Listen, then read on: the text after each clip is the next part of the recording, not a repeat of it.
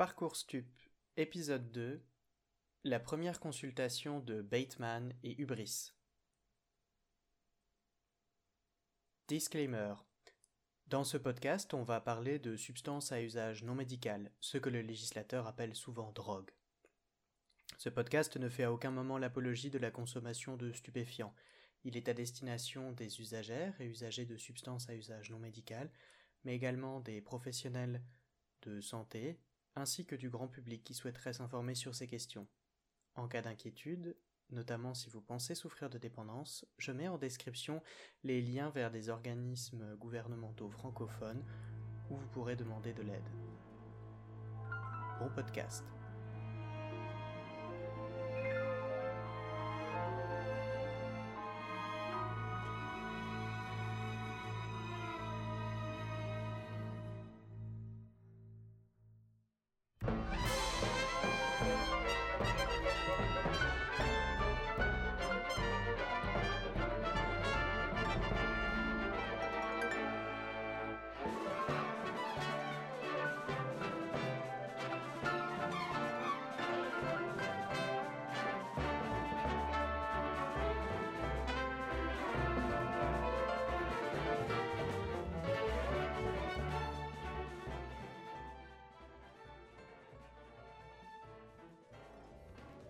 Bonjour à tous et bienvenue dans ce premier euh, épisode discussion du podcast Parcours Stup. Euh, c'est moi Yoshi et aujourd'hui je suis accompagné par euh, Hubris et Bateman. Bonjour à vous deux. Bonjour. Bonjour. Alors peut-être en, guise d'introduction, peut-être vous pourriez chacun vous, vous présenter. Hubris, je te laisse la parole. Très bien, alors moi c'est Hubris, je suis usagère de drogue depuis euh, plusieurs années, je dirais une vingtaine d'années, peut-être un peu moins. Euh, et en fait, j'ai entamé euh, un traitement de substitution il y a deux ans ou trois ans de ça. Et là, il est plutôt bien, bien réussi depuis un peu plus d'un an maintenant. Ok. et tu, tu, habites en France, toi? Oui, je suis à Paris. Ok, très bien. Bah alors, merci d'être venu. Et puis, à, à, toi la parole, Bateman. Oui, bonjour. Euh, donc, euh, euh, je suis actuellement médecin généraliste remplaçant, très bientôt thésé, donc vrai docteur bientôt. j'ai effectué toutes mes études dans le nord-est de la France, donc actuellement, mon activité principale, c'est surtout d'effectuer des remplacements dans différents cabinets médicaux. Alors moi, par rapport à la, dictologie, par rapport à mon parcours, j'ai fait un, comment dire, un semestre euh, vraiment orienté à dictologie, donc avec des praticiens libéraux euh, en cabinet de ville qui étaient euh, à orientation addictologique et également au sein d'une unité hospitalière de prise en charge des conduites addictives. Ok, très bien. Alors effectivement, c'était voilà, j'aurais bien aimé qu'on aborde aussi un petit peu ces questions dans le parcours, bah, parcours professionnel, puis parcours pro pour toi, Ibris. Un petit peu, bah, on va on va revenir sur sur ces éléments-là après. Euh, moi, enfin voilà, déjà c'était de dire, bah, euh, merci d'avoir accepté de vous prêter à l'exercice. C'est vrai que finalement, la première question à chaque fois qu'on parle de drogue, je dirais, c'est est-ce que le pseudonymat va être, va être respecté? Enfin, euh, c'est pas une spécialité comme les autres, la dictologie, et puis euh, les drogues, malheureusement, enfin, c'est vrai que autant parler de tabac, c'est pas un problème, on peut faire ça sur le ton de la discussion, mais les drogues, euh, ça devient vite compliqué d'en parler bien. et puis après, je m'apercevais aussi côté médical, la question c'est ah là là, je suis pas encore taisé, est-ce que j'ai le droit de m'exprimer? Et puis même moi aussi, en fait, j'ai l'impression que c'était un peu ma précaution à moi de, de, de, rester anonyme, parce que effectivement, tant qu'on n'est pas diplômé, on sait pas trop si on a le droit de prendre la parole. Euh, voilà, donc je pense qu'on va aller pas trop dans les précisions de où, chacun vit. Mhm. Euh, peut-être de dire juste, bah, qu'est-ce qui a fait que euh, vous avez accepté Alors, je tiens à préciser pour les auditrices auditeurs, je ne vous ai pas menacé. qu'est-ce qui a fait que vous avez accepté de vous de vous prêter à l'exercice? Mmh, tu veux commencer, ou... Ouais, bah vas-y, je t'en prie. Oui, bah moi c'est juste, bah, ça paraissait intéressant tout simplement. Je suis toujours à la, euh, ouvert à l'idée de faire des nouvelles choses, même si j'ai une personnalité un peu résistante au changement. Il faut quand même, je pense, dans la vie, se, se lancer à de nouvelles choses. Ça peut être intéressant de façon de discuter avec des, des, usagers et éventuellement d'autres médecins à ce sujet-là. Ça peut toujours être intéressant et ça peut être aussi intéressant pour soi-même d'apprendre de nouvelles choses. Ok, merci. Un peu pareil pour moi. Je voulais, j'aime beaucoup les podcasts, j'aime bien faire de, de nouvelles choses. je me disais que ça pouvait aussi améliorer ma compréhension et que c'est toujours intéressant. D'accord, très bien. moi, je me disais, alors c'est vrai que bah, moi j'ai mes petites habitudes à moi, et c'est vrai que finalement, je me disais dans le parcours de soins, euh, ou le parcours de vie des personnes euh, qui viennent à parler de substances, c'est vrai, ou de comportement, c'est vrai que j'arrive vraiment tout au bout. Et pour moi aussi, c'était important de réfléchir, alors pour mon intérêt personnel, à bah, où est-ce que ça commence, et puis de, de, voir un petit peu comment commencer le continuum d'une personne euh, concernée par la dépendance.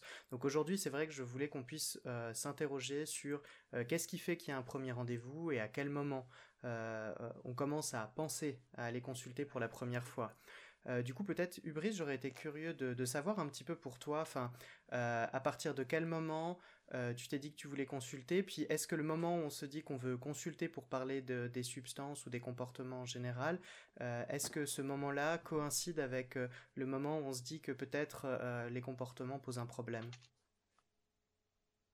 En fait, moi, c'est ce qui a été vraiment l'initiation de, du changement, c'était j'ai été malade, en fait, à un moment, suite à une consommation de drogue et c'est ce qui a un peu déclenché, le fait d'en parler avec mon médecin parce que j'avais plutôt un bon état de santé jusque-là donc heu, j'étais pas spécialement, amenée à fréquenter beaucoup, les cabinets de médecins donc j'avais plutôt réussi à échapper, à tout suivi et cette, cette infection-là a fait que, ça a permis de, bah, de commencer à en parler à mon médecin et ensuite, il s'est passé encore, plusieurs mois avant que enfin, quelques mois avant que je décide de vraiment, entamer, un traitement de substitution et vraiment prendre conscience du fait que c'était un problème. D'accord. Et justement, en fait, c'est toi qui as pensé que c'était problématique ou c'est finalement ton médecin qui a plutôt mis les pieds dans le plat? Alors en fait, c'était plutôt, enfin, mmh, c'est plutôt ma généraliste. En même temps, je voyais une psychologue, heu pour, heu, parce que j'avais, d'autres soucis et en fait, les 2 personnes m'ont sensibilisée là-dessus et en fait, j'avais, comment dire? Peu à peu, en fait, elles ont commencé à m'aider à prendre conscience du fait qu'il y avait possiblement un problème. J'avais quand même un côté un peu déni qui faisait que j'avais tendance à minimiser les dégâts que ça pouvait avoir en fait. D'accord. Ok, donc quelque chose d'un petit peu d'un petit peu entremêlé, quoi. Absolument. Mmh D'accord. Et euh, bah finalement, je me demandais pour toi, euh, quel genre de pensée on a en fait quand on se dit euh, c'est un problème, j'ai besoin d'en parler, est-ce que j'en parle, etc. Enfin, dans quel état d'esprit on est à ce moment-là? Moi, j'étais complètement abattue, parce que, hem, je voulais pas spécialement enfin, j'avais plutôt l'impression, pendant longtemps que c'était récréatif et amusant et enfin et que c'était plutôt une solution et prendre conscience que c'était un problème, j'avais l'impression, en fait, que j'allais vers, beaucoup de contraintes, en fait, pour, essayer de solutionner ce problème et j'avais vraiment du mal à y faire face. D'accord. Alors effectivement aussi tu abordes quelque chose, enfin, euh, le fait qu'on aille vers des comportements à risque, enfin, c'est pas parce qu'il y a un panneau avec marqué danger et on va vers le danger. Enfin, je veux dire, à la base, il y a quand même, j'espère, euh, soit un minimum de plaisir, soit on prend ça pour euh, justement pallier à, un autre problème, par exemple de, la timidité avec de l'alcool, du cannabis pour comme lubrifiant social en soirée. Enfin, je dirais, qu'est-ce qui t'a, qu'est-ce qui t'a amené dans ce milieu-là au début? En fait, au début, c'est vraiment, avec des amis, c'est une question d'expérimentation, c'est, de la curiosité et en fait, après, c'est parce que justement c'est, effectivement, agréable et ça ça semblait être une bonne solution, aux symptômes dépressifs que je pouvais avoir par ailleurs. Donc ça s'est bien bien enchaîné, c'était une bonne réponse à ce que j'éprouvais, en fait Mmh et je trouvais ça particulièrement adapté. D'accord. Et, effectivement, au début, bah, c'est dans un milieu récréatif, on fait ça avec d'autres personnes. Enfin, euh, je dirais, c'est quoi le, moment où, tu t'es dit, là, peut-être il y a un danger? Euh, En fait, c'est quand... parce que pendant très longtemps, ma consommation était assez discontinue. Et j'ai pas, j'avais pas forcément de problématiques de consommation tous les jours. Enfin, je pouvais arriver à arrêter. Enfin, j'éprouvais pas tout à fait le besoin de d'en prendre tout le temps. Et en fait, c'est quand j'ai commencé à en prendre au travail tout le temps, enfin, que j'ai éprouvé vraiment le besoin d'en parler au médecin. D'accord. ton entourage est au courant de cette situation? Pas du tout. ma famille, pas du tout. Au travail, évidemment, non, parce qu'en plus, j'ai un travail à responsabilité, donc j'ai toujours travaillé, j'ai jamais été arrêtée longtemps ou au chômage longtemps. Donc, en fait, ça serait très discriminant au travail. Ma famille, c'est compliqué. je pensais que ça me m'attirerait plus de problèmes qu'autre chose. Et, et en fait, j'ai surtout mes amis, en fait, il n'y a que mes amis avec lesquels je prends des drogues qui savent, en fait. Les autres, non. Mmh. Donc finalement, c'est très compartimenté dans ta vie de tous les jours. Absolument. Mmh. C'est un peu difficile d'ailleurs, ça fait un peu double vie par moment. ça peut être compliqué. D'accord. Peut-être, alors du, coup, de, de... est-ce que tu pourrais nous parler un petit peu de ton entrée dans les soins à nouveau? Enfin, donc il y a eu ce moment de prise de conscience, et puis il y a eu le moment de la première consultation. Comment ça s'est passé pour toi? Est-ce que tu te lèves le matin et tu dis aujourd'hui c'est le bonjour, je prends rendez-vous, je veux parler de ça? Ou comment ça s'est, comment ça s'est passé? Ben, En fait, comme j'avais eu une infection, ça avait un peu forcé la discussion. Oui, c'est vrai. Et en fait, à ce moment-là, en fait, ma généraliste m'a pas vraiment poussé forcément à me dire c'est pas bien, il faut arrêter. elle m'a posé des questions sur ma consommation, si c'était régulier, enfin plusieurs paramètres. Et en fait, elle a juste initié l'idée que le jour où je voudrais arrêter, il n'y avait pas de problème pour que je me tourne vers elle, en fait. Et qu'elle avait après d'autres contacts aussi vers lesquels elle pouvait m'orienter. Et elle m'a sensibilisé un peu aux, mmh, risques que, je pouvais courir et d'autres problèmes de santé qui pourraient arriver. Et en fait, elle, ça a permis de faire son chemin après.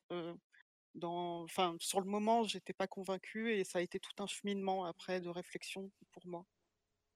D'accord. vis-à-vis de cette première consultation, de discussion, enfin, tu, tu en penses quoi a posteriori? Est-ce que c'était le bon moment, la bonne manière de parler? Enfin, qu'est-ce que tu penses de ce moment fort a posteriori? Je pense que c'était vraiment bien parce qu'en fait, auparavant, j'avais déjà vu des médecins et en fait, il y avait soit un jugement très fort ou, ou quelque chose de vraiment méprisant ou, des comportements assez négatifs en fait. Et le fait qu'elle me pousse pas forcément dans mes retranchements et qu'elle, enfin, qu'elle milite pas forcément pour que j'arrête tout de suite, même si c'était sous-jacent, ça m'a permis de ne pas me braquer en fait et, et de pouvoir y réfléchir de façon un peu plus posée de mon côté. Alors c'est vrai que ma consommation a duré encore quelques temps, mais finalement c'était un mal pour un bien parce que pendant tout ce temps, ma réflexion a commencé et ça a fini par aboutir à, une prise en charge. D'accord. comment tu te sentais au niveau émotionnel dans ces moments? Tu dis effectivement que le fait que tu te sentes pas pressé, ça t'a fait du bien. Enfin, dans quel état d'esprit tu étais à ce moment-là?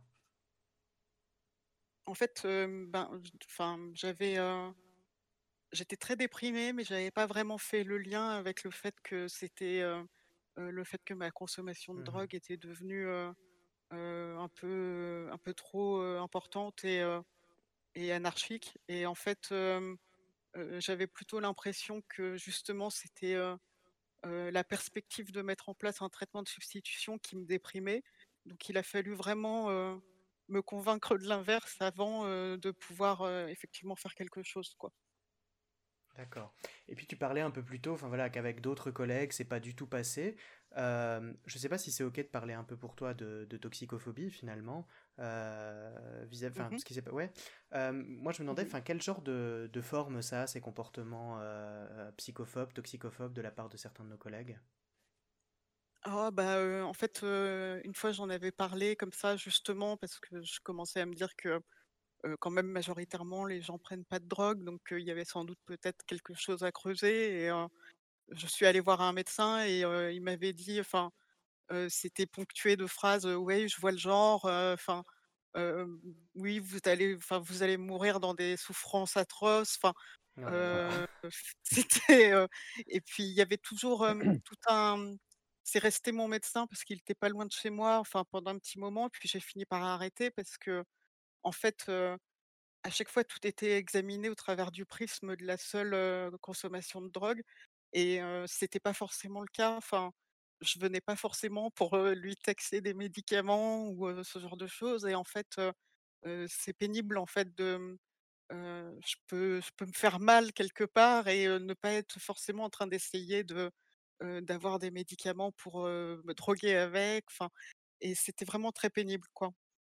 Oui, alors Donc ça, c'est heu malheureusement un très gros problème. Euh, il se trouve que effectivement, les personnes qui prennent des opioïdes, des fois aussi prennent des opioïdes parce qu'ils ont mal, en fait, tout simplement.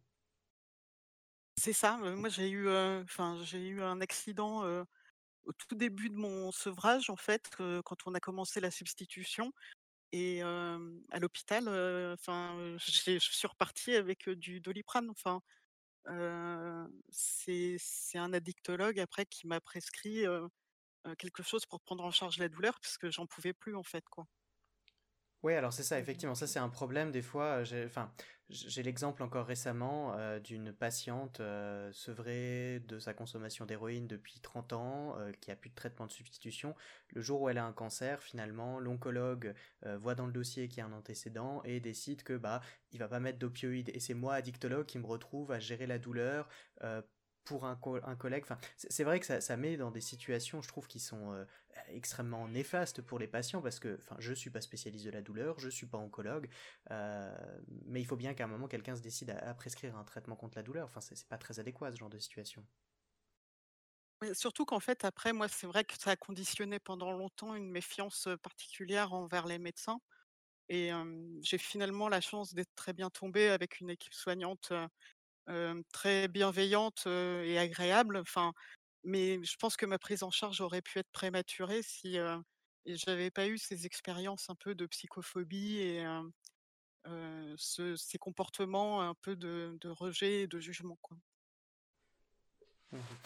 Euh, je, je suis désolé, j'ai un problème de chat hyper Mhm. intrusif. Je pense que c'est ça, elle a envie de participer à la discussion. Euh, après aussi, je me posais la question de, alors on parle des médecins, mais aussi la pharmacie. La première fois qu'on va chercher son traitement, enfin ça se passe comment?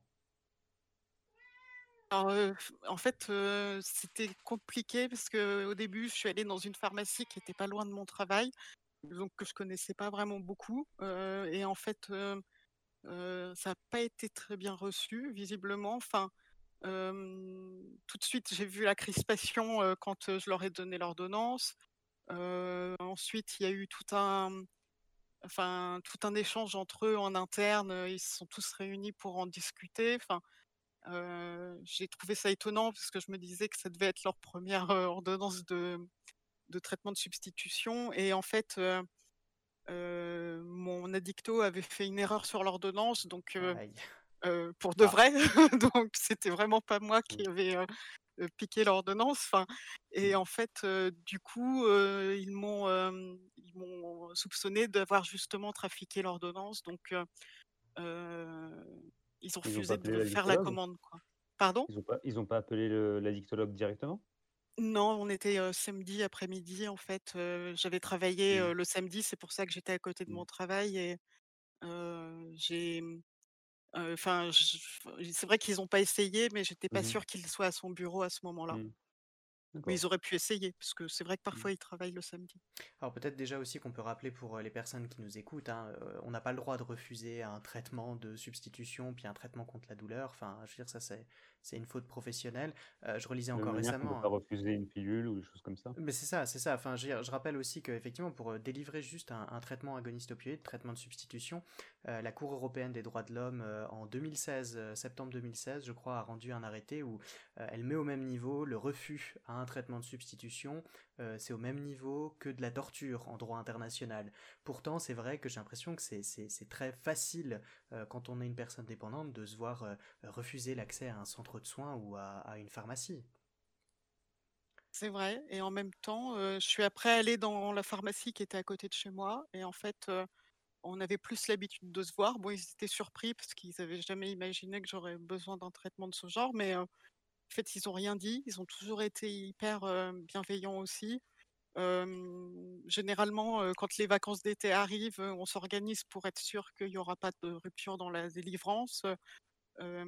Généralement, quand il y a, enfin, quand il y a d'autres petits problèmes, je sais pas, des, congés ou autres, euh, enfin, la, la pharmacie, ils m'assurent tous qu'à chaque fois, de toute façon, même en cas de difficulté, ils me laisseraient pas sans traitement.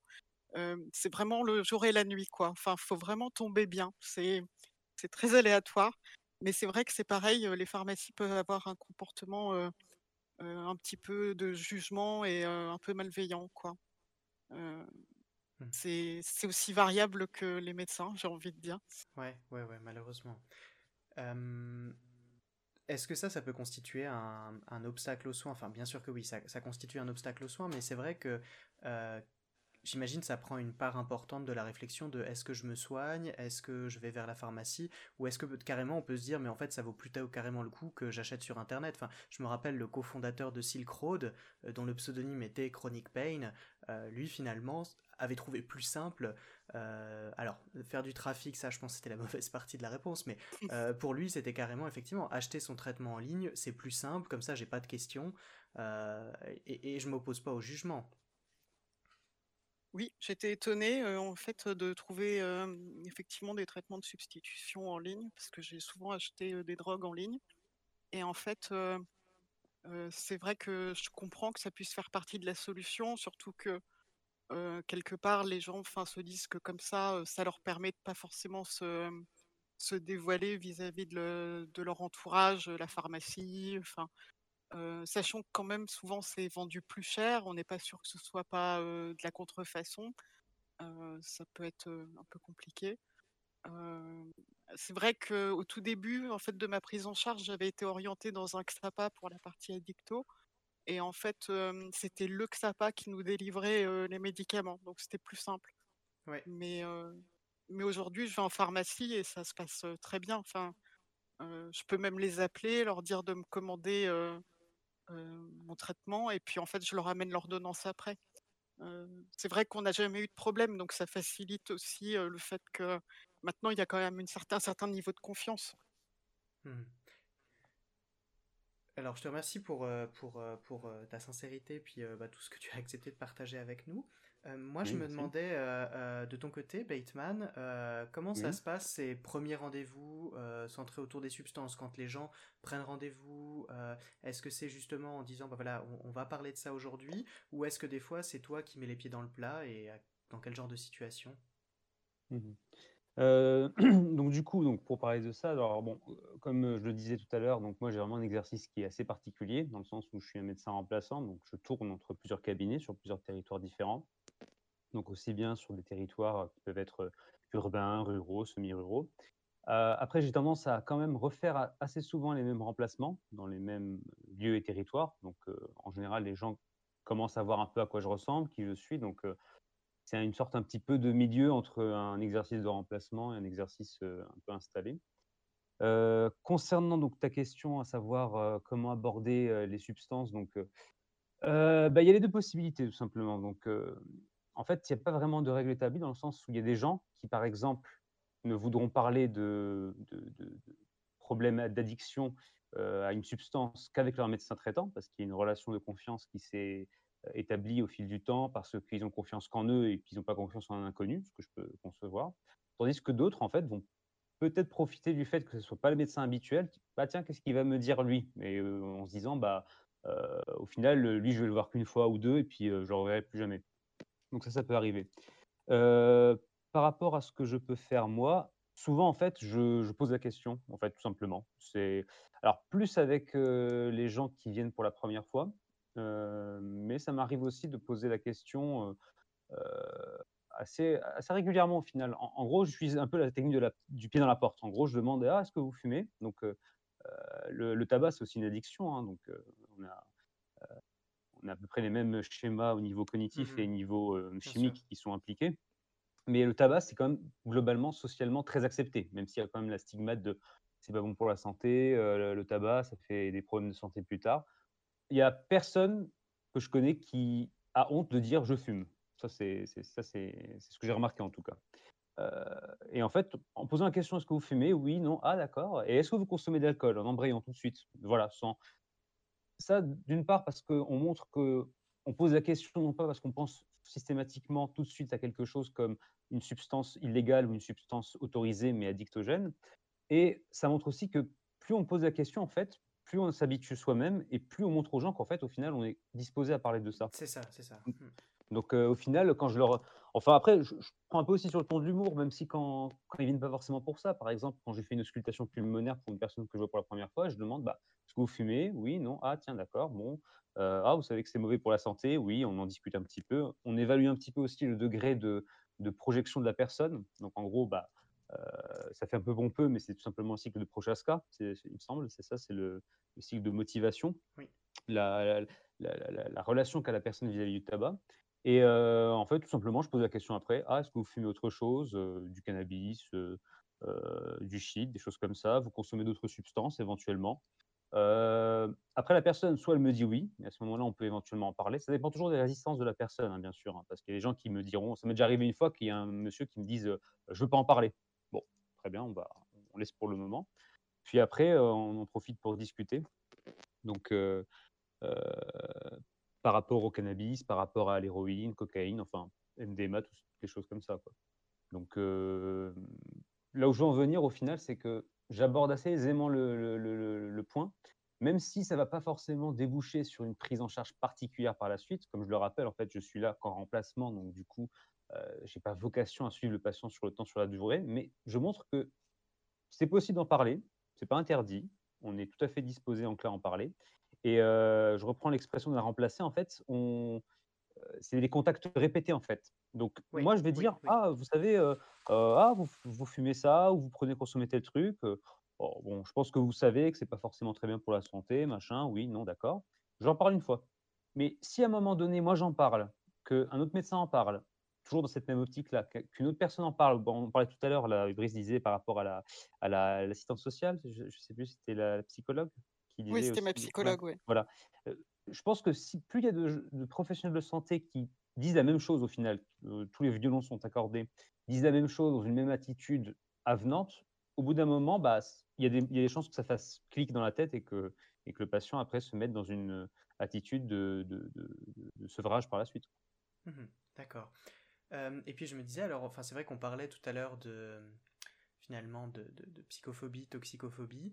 Euh, je me demandais si euh, chez les personnes que tu remplaces ou euh, je sais pas pas forcément pour toi mais d'autres enfin est-ce que des fois c'est carrément le collègue qu'on va remplacer qui dit ah ça par contre c'est interdit chez nous on met pas ces traitements là etc enfin est-ce que ça c'est des choses que, que tu entends? Enfin ça se passe ça s'organise comment le rejet des patients dépendants?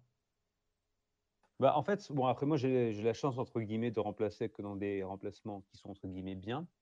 après, je pense que ça dépend aussi de du médecin, de sa capacité à aborder certaines problématiques. On ne peut pas être fort en tout, ça c'est sûr. Il y a des gens qui ne sont pas forts en hématologie, bah, comme moi par exemple. il y a des gens qui sont pas forts en gynécologie. voilà, non mais l'hématologie c'est ma bête noire, hein, clairement. je pense qu'il n'y a pas de mal à ça. Après, il faut admettre qu'on n'est pas forcément à l'aise parce que tout le monde ne peut pas être à l'aise en addictologie, ça c'est sûr et certain. le tout, c'est de, comme d'habitude, si on n'est pas forcément compétent en quelque chose, c'est d'aider le patient à euh, trouver une solution, bien sûr. Donc euh, après, par rapport à la toxicophobie, psychophobie, moi personnellement, j'en ai pas remarqué. Après, comme je te dis, hein, c'est un panel très limité de médecins que je remplace. Je n'ai pas vocation à, à dire que bah, c'est comme ça partout, bien sûr. Après, des gens qui refusent euh, des prises en charge addictologiques, j'en ai pas idée, j'en ai pas conscience parmi les médecins de mon âge, en tout cas, parce que j'ai une trentaine d'années. Après, c'est pour. Euh, tu voulais peut-être poser la question par rapport à l'instauration d'un traitement euh, de substitution ou, euh? Ouais, alors enfin, moi, en tête, en fait, j'ai l'exemple de pendant, pendant mes études, j'étais allé dans un cabinet de médecine générale où, effectivement, en fait, c'était de 8h à 18h que des renouvellements d'ordonnances de Subutex. Euh, ce qui m'avait un peu impressionné parce que moi, l'exercice de la médecine générale, pour moi, à 20, dans mes yeux de celui que j'étais à 20 ans, c'était euh, on y va pour des rhumes et puis voilà quoi. Puis je veux dire, bah, évidemment, ça mmh. évolue un petit peu cette représentation après quelques années de médecine, mais. Et, puis c'est vrai que j'arrive chez ce médecin généraliste à la campagne et toute la journée c'était du Subutex et puis là bah, je découvre toute la richesse des consultations addicto puis tout ce milieu hein, euh, auquel j'avais pas eu accès jusque là ça c'est toujours le chat, excusez-moi. Mhm. Euh, et, puis, puis finalement, euh, avec ce médecin généraliste, à l'occasion, on, va rencontrer un autre médecin généraliste, euh, et, je vois bien que finalement, il y a une petite tension entre les deux, et, et l'autre va finir par m'expliquer, non mais des médecins généralistes comme celui chez Quittet, c'est bien, il en faut bien un, parce que le problème c'est, une fois que tu en acceptes un, tu les acceptes tous, et tu fais plus que ça, et c'est d'ailleurs le piège dans lequel, est tombé, dans lequel il est tombé. Et, j'avais trouvé ça extrêmement, enfin, violent en fait. Enfin, je veux dire, de, la manière dont, enfin, je veux dire, il y avait vraiment eux et nous. Euh, alors je savais pas que ça s'appelait la toxicophobie, mais c'est vrai que ça m'avait énormément choqué. Et puis c'était ce truc de, mais tu comprends, euh, le problème c'est qu'après on fait plus que ça. Alors, moi, je pense le prisme aussi qu'on peut avoir, euh, enfin, le, prisme de lecture, c'est aussi dire, oui, mais le problème, c'est ça, il y a si peu de médecins qui acceptent de prendre en charge ce genre de problématique qu'au final, effectivement, les, deux qui acceptent euh, se, font, se font vite surcharger avec euh, finalement une, une, patientèle qui va, qui va s'orienter sur une filière addicto. Mais c'est vrai que je m'étais dit, mais comment ça, comment ça s'organise? Alors, c'est vrai que maintenant que je suis en addictologie, bah, pour moi, 100% euh, des patients que je rencontre ont un problème de comportement à risque, donc c'est, pas une discussion, une, une, réflexion que je dois avoir, mais effectivement, je, me demandais dans un réseau plus plus local, dans, voilà, dans le réseau de médecine de famille, un petit peu comment, comment ça pouvait se passer, ce genre de discussion. Après, bon, les, médecins que je remplace, alors moi, je, je ne, à titre personnel, je n'inscore jamais de traitement substitutif pour deux raisons. La première, comme je t'ai dit, c'est que pas le droit moi, encore. je suis. Euh, comment? T'as pas encore le droit, en fait, tout simplement. Ah si si. Ah ouais? Si, pour le, la primo-prescription de, en, France du moins. Alors c'est pas la méthadone, c'est le Subutex et la Suboxone qui sont la primo, la primo-prescription pour les médecins généralistes est possible. Techniquement, je suis remplaçant, donc je suis, j'ai les mêmes, euh, comment dire, les mêmes prérogatives. Par contre, tout ce qui est méthadone et choses comme ça, non, ça se fait uniquement que ça pas ou au, CMP. Euh, bon, je le fais pas déjà parce que bah, j'estime que j'ai comment dire euh, Alors, ça dépend après. Ça dépend dans le sens où si c'est un. En fait, non, je, vais me reprendre. Euh, je le fais pas pour deux raisons. La première, c'est qu'en effet, euh, comme je ne suis pas le médecin installé, je ne vais pas lancer une prise en charge qui peut être extrêmement compliquée pour le médecin que je remplace, parce que je ne sais pas, lui, comment ça va se comporter, donc aussi bien pour le patient que pour moi. j'ai aussi l'attitude, mais une attitude que j'ai que, que, que j'ai depuis en fait tout simplement mes stages en addictologie. pour moi, c'est très compliqué de gérer de l'addictologie euh, bien de A à Z en cabinet de ville. Il faut beaucoup de temps, euh, qu'on n'a pas forcément, malheureusement, hélas. Euh, il faut une structure, il faut un, appui. Par exemple, au XAPA, il y a des médecins qui sont spécialisés en addictologie, il y a des infirmiers, des infirmières qui peuvent faire de la réévaluation addictologique, il y a des assistants sociaux, il y a des psychologues. C'est très bien. Après, bon, est-ce qu'il y en a assez? Peut-être pas, ça c'est un autre problème.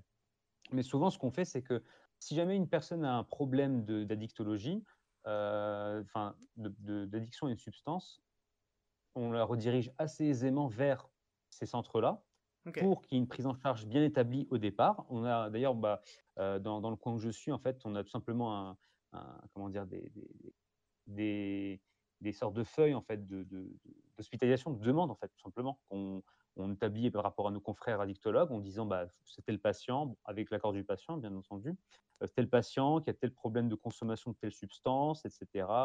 Je souhaiterais que vous le voyiez, ou une hospitalisation, des choses comme ça.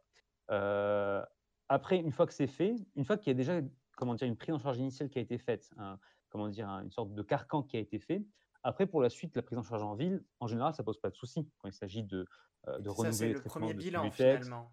C'est le ouais, ouais, moi, le, premier bilan, c'est infaisable de bien le faire en, médecine de ville. C'est très, très compliqué, en fait. À moins de. Même un des médecins que je, qui j'étais en stage, euh, c'est un médecin libéral, donc il a une activité de médecine générale, mais qui a aussi une activité euh, ponctuelle, hebdomadaire, de médecin dictologue au XAPA du coin. Donc lui, certes, il revoit beaucoup de gens d'un point de vue addictologique en cabinet de ville, mais c'est des gens qu'il a déjà suivis et pris en charge initialement au XAPA. Oui. Donc, pour moi, c'est ça, en fait, surtout. C'est, pour moi, c'est essentiel, ça. Après, est-ce qu'il y a des gens qui ne sont pas à l'aise avec ça? Oui, je pense aussi. Est-ce qu'il y a des médecins qui ne veulent pas du tout en entendre parler? Oui. ne pas prescrire de, de, traitement substitutif en première intention au cabinet de médecine de ville, euh, moi, je l'entends tout à fait, mais euh, à ce moment-là, il faut donner les moyens aux patients. Il faut les envoyer, euh, les rediriger vers les confrères et les consoeurs qui sont les plus aptes à faire ça. Ouais, alors effectivement, moi c'est ça aussi que je me posais comme question. Alors moi je suis biaisé dans le sens où effectivement j'arrive en fin de parcours de soins et puis euh, dans un centre spécialisé. Donc effectivement, les gens qui sont là sont forcément là pour ça et j'ai tout le matériel à disposition. Pourtant c'est vrai quand on regardait euh, les chiffres, puis je regardais un petit peu au niveau européen, généralement la moitié des personnes dépendantes sont suivies en centre spécialisé, l'autre moitié est suivie euh, en médecine de ville chez le, le médecin traitant. Et c'est vrai que voilà, alors souvent c'est vrai qu'on a beaucoup de gens qui viennent pour un premier bilan parce qu'effectivement, euh, typiquement s'il y a un problème d'hépatite, HIV, euh, réduction des risques, mettre à disposition du matériel et autres, et c'est vrai qu'une fois que la situation est stabilisée, la majorité des gens veulent repartir chez leur, euh, leur médecin de, famille, et puis après la, suite se, passe très bien. Moi, je me demandais, c'est ça, enfin, quelle impression tu avais en termes de proportion? Est-ce que ce moitié-moitié, c'est quelque chose qui te semble euh, réel? Ou est-ce que tu as l'impression, bah, effectivement, comme, comme euh, ton remplacé euh, travaille en XAPA, bah, du coup, l'activité est très centralisée là-dessus? Enfin, Comment ça se passe? Mmh, Honnêtement, je sais pas. Alors, après, en premier, premier élément de réponse, je dirais que déjà, alors, y a, moi, je fais partie de la génération qui euh, en gros, de médecins généralistes où euh, les départements de médecine générale sont très impliqués dans l'enseignement, même s'il y a toujours des, petites, euh, des, quelques, quelques déviants, on va dire, dans le, dans, dans le département. Mais en gros, il y a quand même pas mal de choses qui sont faites en termes d'enseignement, dont l'enseignement de l'addictologie. Moi, j'ai le souvenir quand même d'avoir eu des séminaires et des formations d'addictologie, donc qui sont faits justement par ces maîtres de, stage qui sont à orientation addictologique. Donc, c'est quelque chose qui quand même est assez bien assimilé aujourd'hui. Je pense que les jeunes sont de plus en plus au courant euh, par rapport à ça, enfin les jeunes médecins, j'entends, et que c'est quelque chose qui est euh, de plus en plus fréquent. Alors après, de la dire moitié-moitié, euh, honnêtement, je ne sais pas. Après, j'entends tout à fait qu'il y a des, médecins qui n'aiment pas du tout ça, qui ne veulent pas entendre parler, qui ne le feront pas. Ok. une fois passé la sphère de la dépendance, donc c'est vrai que dans le premier épisode du podcast, j'explique qu'on essaye de, de se répartir un peu selon quatre axes. Ça, c'est ma grille de lecture. Après, je pense chacun a sa, sa checklist. À côté de la dépendance, euh, c'est quoi les choses à bien évaluer lors d'une première consultation? Mmh, bah, de toute façon, bon, il y, a, bien sûr, il y a tout le, contexte patient. Donc, il y a à la fois les maladies somatiques et les maladies psychiatriques éventuellement qui peut, peut y avoir. Donc, pour un peu évaluer euh, euh, le contexte médical, le contexte social. Enfin, faut se tenir compte de tout ça. Hein. Je ne vais pas gérer quelqu'un qui a un problème d'addiction euh, au fin fond de la campagne euh, où le premier CH est à 40 km que le gars euh, qui habite en ville avec un, XAPA qui est juste à côté. je vais évaluer également les coaddictions, tout simplement, parce que bah, certes, monsieur ou la dame peut être usager d'une substance, mais il peut fumer à côté, consommer de l'alcool, prendre d'autres substances, etc. Bien sûr, les risques vis-à-vis des IST, par exemple, il y a le, le chemsex, je crois, ou le chemsex, oui, le chemsex, qui est, voilà, quelque chose dont on n'a pas du tout, au final, euh, été formé. Et euh, je lis quand même que ça devient de plus en plus fréquent. Alors effectivement, enfin le, chemsex, ça c'est quelque chose qu'on voit beaucoup petit à petit. Enfin, euh, ça, je, pense, enfin dans le futur, j'aimerais bien justement euh, mmh. faire venir ici quelqu'un qui, qui, est spécialisé là-dedans. C'est vrai qu'effectivement, le, le chemsex, c'est une sphère parmi les usagers qui est extrêmement fermée. Euh, et une sphère finalement qui est beaucoup plus prise en charge par les centres de référence pour les HSH, les hommes qui ont du sexe avec des hommes. Mmh. C'est vrai que finalement c'est ça, c'est la consommation arrive en plus de comportements euh, sexuels à risque. Je caricature euh, volontairement, mais c'est vrai que bah, justement là où j'habite, une de mes collègues a été débauchée par le centre de référence HSH parce que eux-mêmes se sentaient dépassés sur la question des dépendances. Et puis là, on s'aperçoit qu'entre les centres de référence de lutte contre les IST et les milieux d'addictologie, il y a tout un, un, pont à faire parce que ça implique des problèmes qu'on n'a ni l'un ni l'autre l'habitude de gérer. Puis il va falloir gérer ces questions-là à deux. Donc c'est vrai que mmh. ça, c'est c'est quelque chose à prendre en charge. Mmh. Euh, alors, je disais oui, les co-addictions, et puis euh, après, ça, reste les critères classiques d'évaluation d'addiction, quoi, la consommation, euh, le, les répercussions sur la, vie personnelle, la vie sociale, le, travail, éventuellement, s'il y a déjà eu des, blessures ou des problèmes de santé en lien avec la consommation de substances, et, puis voilà. Mmh peut-être, alors effectivement, de, ton côté Hubris, tu dirais, enfin, qu'est-ce qui est important de regarder aussi, d'après toi, à côté de, à côté de la dépendance? Enfin, qu'est-ce que, qu'est-ce que nous, soignants, on oublie toujours euh, face au, quand, on fait le point euh, sur les dépendances? Euh, Alors, oublier, je sais pas, mais effectivement, enfin, certains sans doute, enfin, mesurer peut-être déjà la, motivation de la personne à vouloir arrêter, où est-ce que la personne en est dans sa réflexion? c'est vrai que moi j'ai pas eu le cas parce qu'on n'a pas essayé de m'imposer d'arrêter tout de suite, mais pour beaucoup de médecins, ça peut aussi être l'élan. D'autres médecins que j'avais vus, c'était ah bah il faut arrêter tout de suite. C'est maintenant là, maintenant on démarre. c'était l'abstinence était forcément ce qu'il fallait faire. Et c'est pas forcément, on n'est pas tous à arriver à ce moment-là. Enfin, euh, même avant. Je suis pas sûr qu'il y ait besoin de tous arriver à ce moment-là non plus. Enfin, je, pense effectivement, peut-être déjà il y a la réduction des risques, c'est-à-dire c'est consommer dans de bonnes conditions, mais après effectivement, je pense qu'il y, y a, tout un spectre entre euh, arrêter pour toujours et puis consommer occasionnellement aussi. Absolument. Euh, c'est vrai que, enfin, tout le monde n'a pas la même attitude face aux produits et c'est vrai que, enfin c'est pas forcément une fin en soi que d'arrêter, même si ça peut être choquant à entendre encore pour beaucoup. Et mmh, en fait, c'est vrai que c'est quelque chose que j'ai beaucoup entendu. du coup, en fait, je pense que c'est bien de mesurer où est-ce que la personne en est dans sa réflexion par rapport à la consommation. ça permet bah, d'avoir une réponse appropriée en fait. parce que c'est vrai que comme ça, on va pas forcément braquer la personne, je pense. Mmh. De toute manière, en fait, c'est, bah, on en parlait de la, motivation, comme tu dis.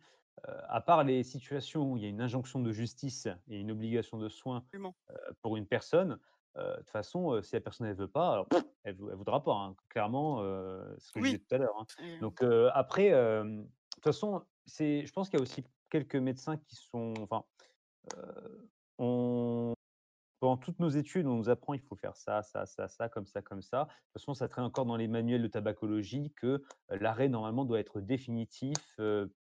comment, comment ils, font ça? Définitif, total, permanent pour l'arrêt du tabac, par oui, exemple. c'est ça. en fait, en réalité, c'est pas du tout addictogène, c'est facile en plus à obtenir dès la première consultation.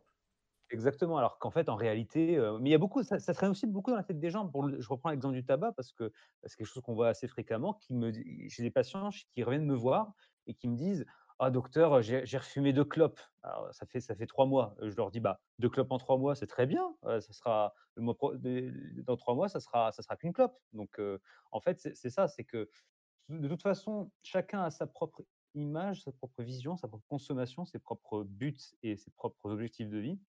Et, nous, en tant que soignants, on ne peut pas se mettre à la place des gens, on ne peut pas arrêter à la place des gens. Il faut absolument qu'il y ait une alliance thérapeutique. S'il n'y a pas d'alliance thérapeutique, on n'arrivera à rien.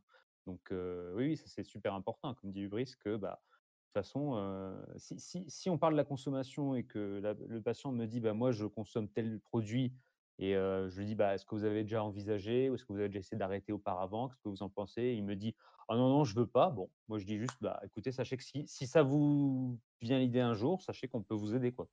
Surtout ça.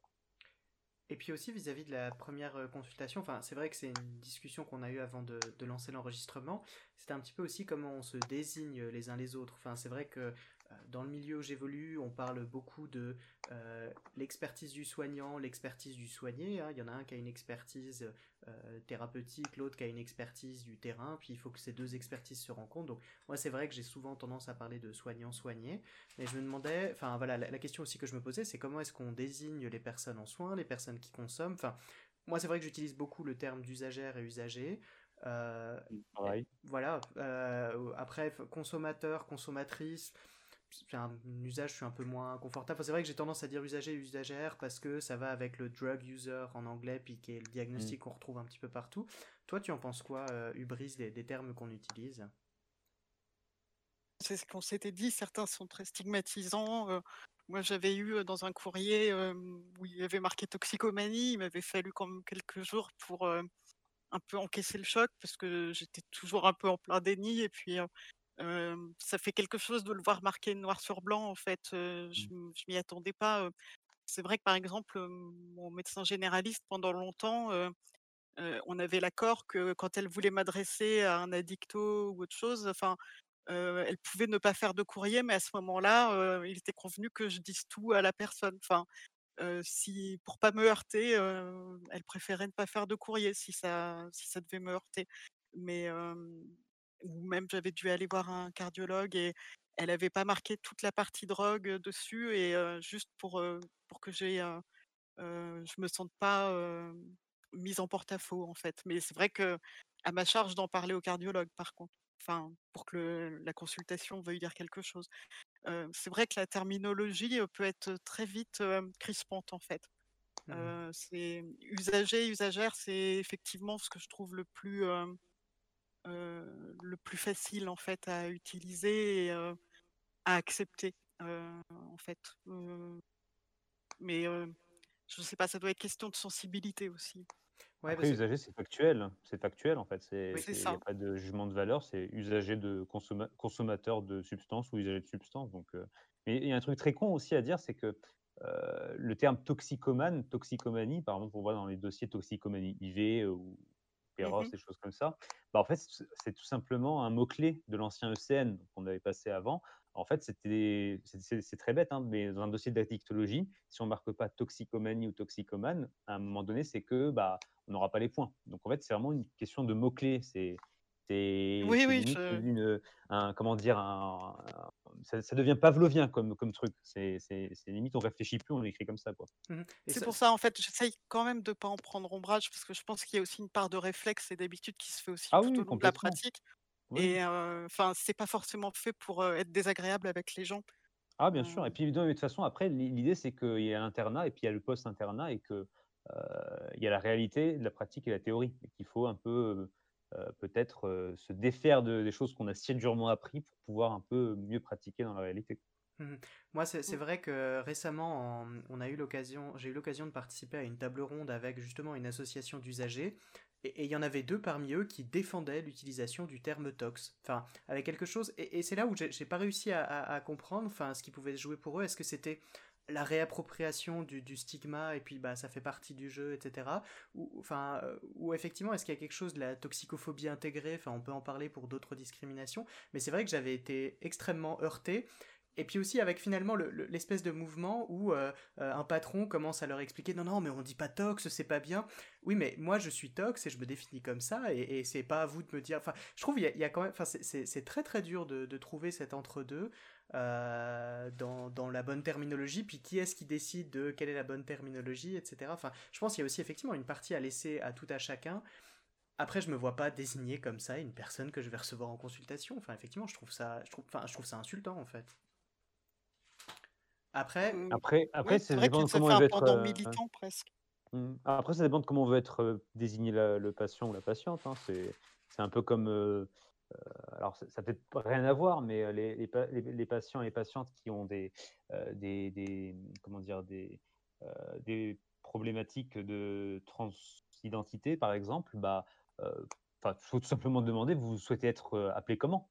Vous voulez qu'on vous appelle comment Ou en salle d'attente Rien que, bah, j'en ai pas eu beaucoup hein, de personnes de, qui, qui, ont eu ces problématiques hein, dans mon exercice, mais euh, j'aurais tout simplement demandé est-ce que vous voulez que je vous appelle comment en salle d'attente? Vous voulez que j'utilise quel pronom quand je m'adresse à vous, quand j'utilise un courrier, etc. etc. Donc, après, s'il y en a un qui veut absolument que je lui parle d'un problème de toxicomanie plutôt que d'un problème de mésusage, moi, moi, je m'en moque. Du moment qu'il se, il se soigne et qu'il va mieux, moi, il n'y a pas de souci. Hein. Je suis très, très coulant de ce point de vue-là. Après, je pense aussi qu'on est peut-être à un moment de transition parce qu'effectivement, enfin, comme tu disais, il y a le, ce qu'on a appris dans les livres et puis ce qu'on doit en faire après. Ce que je reprocherais actuellement au vocabulaire qu'on utilise, c'est j'ai l'impression qu'on n'a pas encore trouvé ce qu'on cherche parce que je regardais des, des, papiers québécois récemment. Euh, alors eux, ils sont vraiment dans les deux extrêmes. Pour les centres de prise en charge, enfin, je pense notamment à Montréal, il y a un, endroit, c'est, euh, bah, euh, je sais plus c'est quel hôpital où il y a le service de médecine des toxicomanies. Voilà. un autre service, c'est le centre de recherche pour les narcomanes. Euh, narcomane, je connaissais juste pas le terme. Et puis à côté de ça, bah, ouais, c'est ça. Et puis, et puis en face, il y a une association d'usagers qui, eux, euh, alors j'arrive plus à retrouver le terme, faudrait que je cherche, mais euh, ils se désignaient comme des expérimentateurs. Je crois que c'est ça, c'était expérimentateurs. C'est-à-dire parce qu'effectivement, ils allaient expérimenter telle drogue plutôt que usager, etc. Donc ça, ça, je trouvais ça presque poétique, expérimentateur. Mais après, c'est vrai aussi que finalement, quand on regarde la littérature scientifique, bah, actuellement, pour euh, les personnes qui utilisent euh, en injectant, on va parler de PWID pour euh, People Who Inject Drug, les personnes qui injectent de la drogue. Enfin, je veux dire, ça fait... Et c'était ça sur lequel me confrontait finalement cet usager lors de, cette table ronde. Il disait, mais est-ce que vous voulez vraiment perdre deux heures à désigner la personne ou est-ce que vous voulez juste dire tox et on passe au plus important après quoi? Et puis c'est vrai que je trouve que ce serait bien qu'on arrive à trouver ce juste milieu avec un terme qui soit pas stigmatisant, mais en même temps facile à utiliser, puis sur lequel on n'est pas besoin de discuter. Après, c'est ce que disait Hubris, c'est qu'il y a peut-être une part de revendication euh, derrière. Bon, après, comme. Mais bon, moi j'aime bien usager, moi. Moi je trouve que c'est trois syllabes, c'est rapide, c'est court, c'est clair. Je sais pas pour vous hein, ce que vous pensez du mot usager, mais. Mhm. En fait, je me dis que peut-être que tox est devenu aussi très mmh, stigmatisant parce que à l'époque, l'usage qui a été fait du mot était stigmatisant. Enfin, c'était toujours connoté avec beaucoup de, choses négatives derrière. possiblement, si on l'avait utilisé toujours avec beaucoup de réserve, de neutralité et tout ça, on, le trouverait peut-être pas stigmatisant aujourd'hui, en fait. Tout à fait. C'est ça, ça se trouve, si ça se trouve usagé dans quelques années, ça, sera, ça sera stigmatisant si ça se trouve. Mmh mmh C'est ça, peut-être. Ok, alors bah, je, je pense qu'on arrive gentiment un peu à la, à la fin de, des sujets que je voulais aborder avec vous. en guise de, de alors, avant qu'on qu'on fasse la conclusion, je ne sais pas si vous, il y avait encore des, des thèmes euh, important à aborder sur cette question des premiers rendez-vous hmm. euh, Je réfléchis. Bah après, tous les gens en France sont censés être suivis par un médecin généraliste, un médecin traitant, mais euh, enfin, les médecins traitants sont des humains aussi, donc ils ont chacun leurs qualités et leurs défauts. Il y en a certains qui, comme je disais tout à l'heure, ils n'aiment pas l'hématologie, il y en a qui n'aiment pas la, la dictologie. Normalement, dans un monde parfait, euh, si tu n'es pas capable de gérer une problématique addictologique, l'idée, ce serait quand même d'adresser. J'ai l'impression que c'est de plus en plus ça. Après, moi, je pense que pour les personnes qui souffrent de mésusage, choses comme ça, il ne faut pas hésiter à en parler à leur médecin. Euh, s'ils ont une bonne relation de confiance avec eux, c'est, à mon sens, c'est important de se faire aider. Donc euh, après, c'est plus facile à dire qu'à faire. Mais, mais faut savoir que les, mentalités changent aussi chez les médecins et que de plus en plus de médecins sont euh, tout à fait enclins et disposés à traiter ces problématiques-là et qu'il faut, faut essayer. Après, ça peut aussi bien, ça peut aussi mal se passer, hein, malheureusement, mais bon, ça, ça c'est toujours le souci. Et puis, il faut pas hésiter à changer de médecin. Hein, oui, c'est ce que hein, j'allais dire aussi, c'est ça. on n'est pas marié, quoi. Oui, tout à fait. Et puis même, euh, moi, j'ai connu des patients qui venaient voir un médecin parce qu'en fait, il lui faisait que son renouvellement de, traitement, de Subutex, et la problématique addictologique. Et il allait voir son autre médecin pour, euh, pour le reste. C'est possible. Il y a, on peut imaginer des, organisations comme ça. Donc, euh, de la même manière que la pharmacie, moi, je fais toujours deux ordonnances séparées. Enfin, tu me diras, c'est l'ordonnance sécurisée, mais je fais une ordonnance pour le traitement de substitution, une ordonnance pour le reste, toujours séparée. j'ai des patients qui vont dans deux pharmacies différentes. Mmh donc un peu comme pour le Viagra, sauf que euh, c'est avec le, traitement de substitution. Donc euh, je pense qu'il n'y a pas une bonne manière de faire en addictologie. Je ne sais pas, tu m'arrêteras Yoshi hein, si je dis une bêtise ou pas, mais euh, l'essentiel c'est d'arriver à, au but et d'arriver à ce que le patient soit satisfait de sa prise en charge, satisfait de son état, de sa vie actuelle, et que cet état-là ne soit pas délétère pour sa santé. C'est ça, il faut, faut, faire comme, les, comme, comme, comme ça vient en fait, hein, comme on peut être confortable, mmh. et puis tout d'abord, ne pas nuire. Hein. Mmh, tout à fait. Et puis qu'à un moment donné, il faut, faut aussi se mettre dans la tête qu'on ne peut pas tout faire à la place des patients non plus. On n'est pas des super-héros, on n'est pas des... On pourra jamais obliger quelqu'un à faire quelque chose qu'il ne veut pas. L'idée, c'est d'essayer de, le convaincre et d'y tendre euh, tout doucement. Mmh.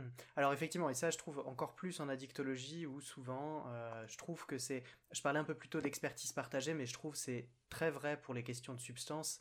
Euh, je vois pour, euh, on parlait un peu plus tôt du chemsex, mais euh, pour certains nouveaux stimulants ou les legal high, souvent les usagers sont bien plus informés que nous et, je trouve ça extrêmement riche justement ces moments où bah, on va partager quelque chose. Enfin, la personne en face de moi m'apprend telle et telle chose qui va pouvoir servir à un autre usager que je recevrai en consultation plus tard. Et puis bah moi, le peu de connaissances que j'ai, bah, je peux le partager avec la personne en face de moi. Puis à deux, on arrive à co-construire quelque chose où chacun repart de la consultation en ayant l'impression d'avoir fait quelque chose de bien, quoi.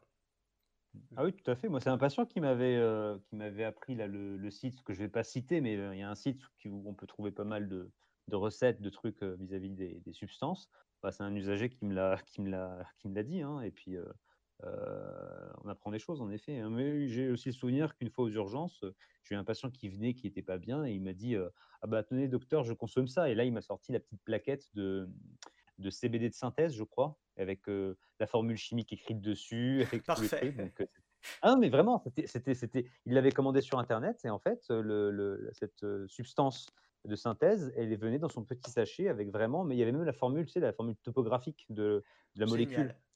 Donc j'ai trouvé ça assez, assez fou. Nos dealers ont du talent. oui, c'est ça.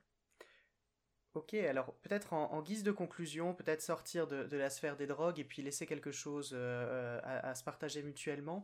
Euh, je sais que ça se fait dans pas mal de, podcasts, euh, en tout cas dans les couilles sur la table, j'aime bien euh, ce qu'elle fait à la fin.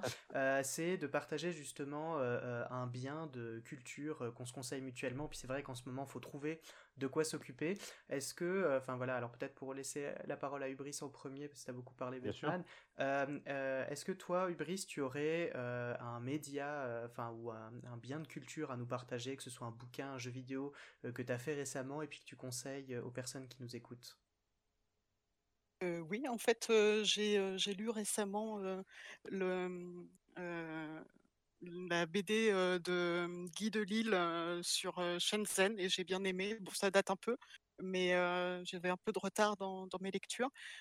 c'est vraiment, c'est, mmh, c'est vraiment un très, très bon auteur. Il a fait vraiment, plein de BD très sympas, et en fait, ça vaut vraiment le coup, de de lire, son œuvre, en fait, en général. Alors, Shenzhen était terrible et j'avais adoré aussi euh, Pyongyang. Enfin, j'ai adoré ces bouquins où il raconte un petit peu. Enfin, on a l'impression de découvrir un, pays puis un peu tout le contexte géopolitique et en même temps la vie de tous les jours euh, là-bas. Enfin, c'était assez fascinant. Il a énormément voyagé. Enfin, euh, il a et il a écrit aussi Chronique de jeunesse récemment, qui est sorti en janvier et qui raconte ses expériences en tant que jeune homme pendant l'été quand il travaillait. Et c'est assez drôle. Euh, ça, ça, vaut le coup aussi. Ouais, alors, e, excellente, alors, excellente recommandation. Puis il a écrit aussi récemment, euh, il y a S'enfuir aussi qui est sorti récemment. Où il y a, ah oui, très bien. C'est ça, il a mis en, il a mis en dessin euh, la vie en, en d'un, responsable, de, je crois, de Médecins sans frontières qui s'est retrouvé détenu en otage pendant, je sais plus, quelques mois, quelque part dans les Balkans. Puis c'est assez, c'est assez perturbant comme, comme, comme bouquin, mais j'ai beaucoup aimé. Enfin, excellente recommandation. Euh, je, valide. Et puis toi, Batman? Euh, bah moi, pour pas déroger à la règle, je vais conseiller un jeu vidéo qui est sorti il n'y a pas très longtemps. Excellent. Je suis un, peu, un petit peu euh, accro en ce moment. Ça s'appelle Gnosia, G-N-O-S-I-A, qui est la réédition sur Nintendo Switch, qui est sorti bah, tout juste il y a même pas deux semaines, d'un jeu qui est sorti sur PS Vita en 2019, à l'époque où la PS Vita était, était morte. quoi. En fait, c'est un jeu de type aventure visual novel qui pourrait se décrire comme étant un jeu d'aventure japonais mêlé au loup-garou de tierce lieu. Donc en gros, vous êtes euh, dans un équipage d'un vaisseau. Ah, il y a un peu d'Among Us aussi. et euh, dans ce vaisseau, il y a plusieurs personnes différentes, très différentes. Euh, et parmi ces personnes-là, il peut se trouver des imposteurs, des gnosia, qui sont des, Ah, des, des, des, sortes de, de loups-garous de l'espace, on va dire, et qui vont tuer chaque soir une personne. Et donc le but du jeu, c'est de découvrir qui est le Gnosia ou qui est un, comment dire, un, un collègue, mais une. Un crewmate, quoi, pour parler comme dans Among Us. Voilà, c'est ça, exactement. Et en fait, la force de ce, de, ce jeu, c'est que ça se fait par des, des, répétitions, en fait. Il y a des loops. En gros, une partie, ça va durer 5-10 minutes. Et en fait, ça va se répéter. Mais chaque euh, passager a sa propre personnalité, sa propre histoire. Et en fait, le but du jeu, ça sera de découvrir pourquoi est-ce qu'on est enfermé dans une sorte de boucle temporelle comme ça. Pourquoi est-ce qu'on revient toujours au premier jour auquel on découvre qu'il y a des imposteurs parmi nous comment sortir et découvrir un peu ce que chaque personnage a à dire et à faire. Et donc, euh, au final, en voulant trouver qui est la personne qui n'est pas un humain, on, découvre d'autres humains. C'est surtout ça. Et euh, une dernière chose par rapport à ce jeu, parce qui, m'a beaucoup étonné, c'est que c'est un jeu japonais, donc les Japonais ne sont pas forcément les plus connus pour aborder certaines questions vis-à-vis, euh, entre autres, de la sexualité de manière, on va dire, fine. Mais là, en fait, dans le jeu, il y a quelques personnages qui sont des personnages qui se définissent pas forcément, enfin qui ont, comment dire, en anglais c'est gender fluid, je sais mmh pas comment. Oui. Et euh, c'est pas, comment dire, c'est, on aurait pu avoir peur au départ de, que ce, ce, cette chose-là soit euh, abordée soit comme étant euh, le premier truc en premier plan, genre regardez notre jeu, c'est un jeu de personnes gender fluid ou qui ont des, soucis de transidentité, des choses comme ça. Non, c'est juste quelque chose comme ça. Il y a des personnages qui sont comme ça. C'est quelque chose qui peut être abordé à l'occasion quand on découvre les arcs narratifs des personnages. Mais euh, je trouve que c'est plutôt bien fait avec une justesse qui, qui m'a étonné. Donc voilà. Donc je vous conseille fortement ce jeu. C'est 25 euros sur le eShop de Nintendo. Très bien. Alors je, tiens à préciser, voilà, on n'est pas payé par euh, Nintendo malheureusement. Mais s'ils veulent, je suis tout à fait Parfait. Ok, bah je vous remercie euh, d'avoir euh, accepté de vous prêter au jeu. on se dit, enfin voilà, on se dit à bientôt sur le Twitter. merci et bonne journée.